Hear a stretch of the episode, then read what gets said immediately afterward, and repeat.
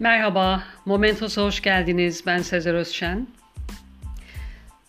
Bugün yine internetten Suna Yakın'ın defterinden bir alıntı yapacağım. Nazilli tren istasyonunda treni karşılamak için bekleyen insanların arasındayız. Ankara'dan gelen trenin son vagonundan inen İsmet İnönü, peronda kendisini karşılayan insanların elini sıkarken bir çocuk ilişir gözüne. 5-6 yaşlarında olan çocuk elinde testi ve bardakla su satmaktadır. Çocuktan su isteyen İnönü bardağı teslim ettikten sonra kendisine sorulan bir soruyu yanıtlayıp başını geri çevirdiğinde çocuğun yerinde olmadığını görür. İnönü'nün kasabaya gelişinin nedeni Kurtuluş Savaşı yıllarında Ege Dağları'nda işgal ordusuna karşı savaşan Mahmud'un Ali Efe'yi Sultanhisar'daki evinde ziyaret etmektir. Efe'nin evine gelen İnönü'yü bir sürpriz bekler. Nazilli istasyonunun kalabalığında bir an görünüp kaybolan su satan çocuk orada Mahmut'un Ali Efe'nin kapısının önünde gülümsemektedir. Efe'nin komşusu Terzi Mustafa Bey'in oğlu olan çocuğa adını sorar İnönü. Hulusi Samim efendim. Hulusi Samim o anı hayatı boyunca hiç unutmayacaktır.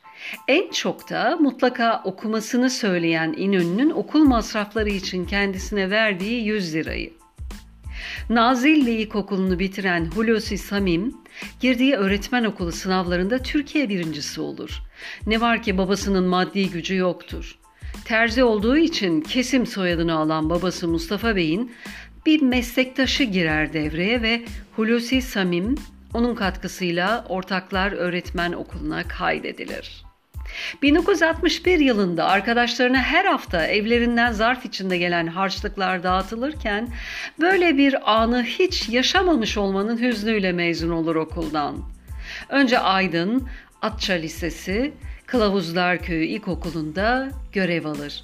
Ardından Diyarbakır Kaya Gediği köyüne atanır.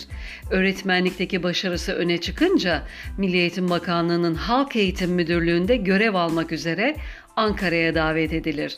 Bunu fırsat bilerek Ankara Üniversitesi'ni kamu yönetimine kayıt yaptırır. Memuriyeti ve öğrenciliği nedeniyle yoğun çalışma temposu içinde bir yandan da ders kitapları kaleme alır. İlkokul ve ortaokulda okutulan sosyal bilgiler ve inkılap tarihi kitaplarının kapağında onun adı Samim Kesim yazmaktadır artık. Özel yayın evleri kendileriyle çalışması için teklif üstüne teklif yapar. O hiç tereddüt etmeden şu yanıtı verir. Beni devlet okuttu. Eğitim hayatımı devletin bursu sayesinde tamamladım. Yazdığım kitaplardan telif alamam. Kız meslek liselerine alınacak dikiş makineleri için görevlendirilir. Açılan ihaleyi kazanan firma temsilcisi Hulusi Samim Bey'e ev adresini vermesini ister. Neden, niye diye sorduğunda hediye olarak o yıllarda çok zor satın alınan bir televizyon gönderecekleri yanıtını alır. O an elindeki tüm belgeleri yırtar ve ihalenin iptal edildiğini söyler.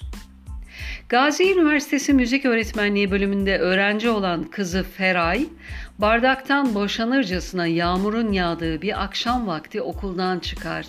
Önünden geçen arabaların yağmur sularının üstüne sıçratması yetmediği gibi belediye otobüsü de durağa gelmekte gecikmiştir.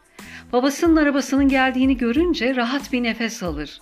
Sıkıntısı sona erecek, ıslanmak bir yana, soğuk kış günü üşümekten de kurtulacaktır. Otobüs durağına yanaşan araba yavaşlayarak durur ve arka camı usulca aşağı doğru açılır. Pencerede bir şemsiye görünür. Şemsiyeyi uzatan Samim Bey, al kızım diye seslenir. Sonra da camı kapanan araba uzaklaşır duraktan. Eve uzun bir süre sonra sırılsıklam dönen Feray, masasına oturmuş yazdığı yeni ders kitabı için çalışmakta olan babasına dargın ve kızgın bir dille seslenir. Baba, ne yaptın sen bu akşam? Ne yaptım kızım? Yağmur altında ıslandığımı gördüğün halde beni arabana almadın. E o araba benim değil ki kızım, devletin. Benim olan şemsiyeydi ve yağmurdan korunman için onu sana verdim.'' Bir zamanlar böyle devlet adamları vardı.